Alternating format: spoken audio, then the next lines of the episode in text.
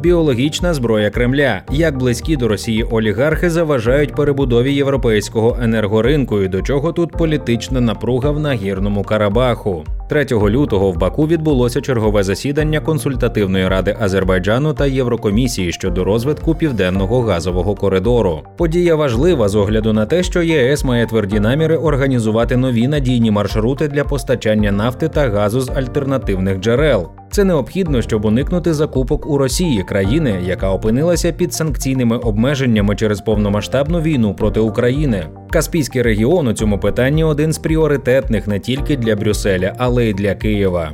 У 2022 році південний газовий коридор виявився ключовим трубопроводним маршрутом для транспортування газу в Європу. Обсяги постачання складали майже 11,5 мільярдів кубометрів. Порівняно з 8 мільярдами кубічних метрів за підсумками 2021 року збільшення понад 40%, повідомила єврокомісар Кадрі Сімсон на зустрічі з президентом Азербайджану Ільхамом Алієвим. До 2027 року цей показник, як очікується, зросте щонайменше вдвічі. Зміни в географії транспортування газу до Європи відкривають інші можливості для використання української газотранспортної інфраструктури та її адаптації під нову геополітичну ситуацію.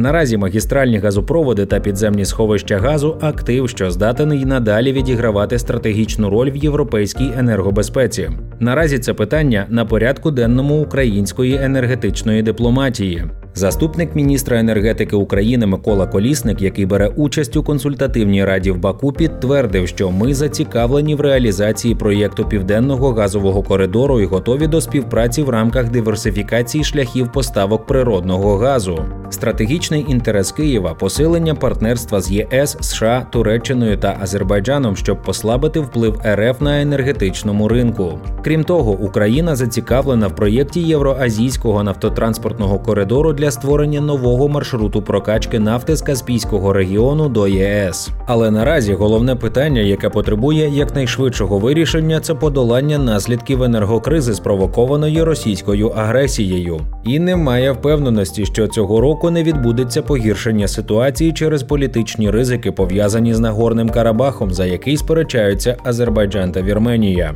Mind пропонує своїм читачам скорочений та адаптований переклад статті ринкового аналітика Кеннета Рапози з американського Forbes, яка розкриває суть проблеми в регіоні та пояснює, чому енергетична безпека Європи ще не є достатньо стійкою і яку роль у посиленні ризиків відіграють олігархи, пов'язані з Кремлем. Цієї зими Європі вдалося уникнути енергетичної кризи. Такому сценарію сприяло кілька чинників: зменшення попиту на енергоносії, тепла погода та додаткові обсяги закупок газу на спотовому ринку. Але в цьому році очікується погіршення ситуації. Робін Брукс, головний економіст інституту міжнародних фінансів, зазначає, що падіння цін на газ та електроенергію в січні є неоднозначним сигналом для ЄС. У деяких країнах блоку, зокрема в Німеччині, яка є центром європейської економіки, витрати на енергоносії залишаються високими порівняно з минулим роком.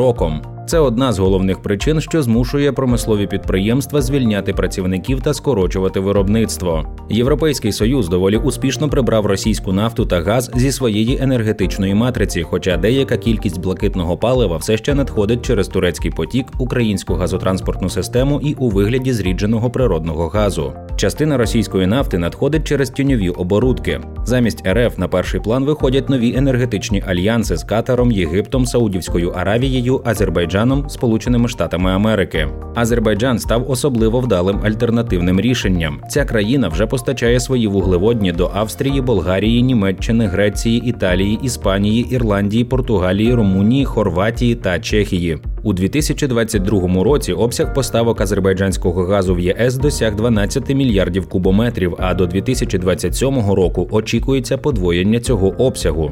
Азербайджан врятував Італію від деіндустріалізації, заявив Матео Вілья, керівник інституту міжнародних політичних досліджень Data Lab, підкреслюючи цінність трансадріатичного газопроводу, який поєднується з трансанатолійським і є знаковим маршрутом для транспортування азербайджанського газу. Але немає гарантій безпеки для постачання азербайджанського газу на захід, і це пов'язано з Росією та Іраном. Як повідомляють джерела Радіо Свобода, колишній генеральний директор російського інвестиційного банку Тройка Діалог Рубен Варданян призначений на посаду прем'єр-міністра сепаратистського регіону Нагірний Карабах. Проте люди, близькі до Варданяна, повідомили Форбс в електронному листі 1 лютого, що він там перебуває за власним бажанням і що російський уряд не був причетний до його призначення. Я думаю, що Варданян служить інтересам Росії в цьому регіоні, каже Сванте Корнел, директор інституту Центральної Азії та Кавказу у Вашингтоні.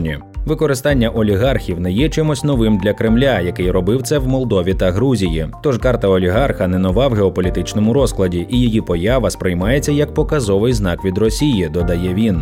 Варданяна нібито призначили державним міністром регіону, відомого вірменам-сепаратистам як Арцах, що не має жодного міжнародного визнання та патрулюється російськими військовими частинами. Восени 2020 року Азербайджан повернув більшу частину території.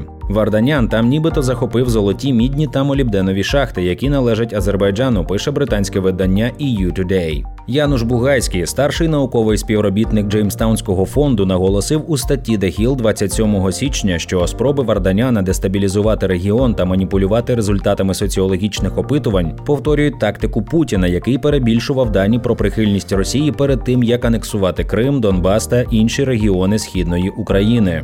Аналітики бачать кризу на азербайджансько-вірменському кордоні як потенційну порохову бочку. Найгірший сценарій полягає у тому, що війна там поновиться, і азербайджанські газопроводи зіткнуться з перебоями у постачанні. Для європейської енергетичної безпеки Карабах і російські інтереси у Вірменії є потенційними вимикачами для надійного транспортування газу з Каспійського регіону. Ще один постійний ризик це Іран, який має свої проблеми з Азербайджаном. По-перше, Ірану не подобаються тісні дипломатичні відносини Азербайджану з Ізраїлем, країну, право якої на існування він не визнає. По-друге, є проблема з Ангезурського коридору, транзитного маршруту, який з'єднав би Азербайджан і Туреччину, але перекрив при реалізації такого сценарію територію, що з'єднує Іран і Вірменію. Згідно з аналізом Jamestown Foundation, Тегеран відкидає цю ідею. Тим часом азербайджансько-вірменська криза викликає занепокоєння щодо безпеки постачання нафти та газу в ЄС. Брюссель міг би взяти на себе більш помірну роль посередника між двома країнами. Окрім цього, Європі все одно доведеться шукати додаткові обсяги вуглеводнів в інших країнах, щоб пом'якшити перебіг енергетичної кризи та створити ланцюг постачання без можливих драматичних наслідків пов'язаних з геополітичним протистоянням.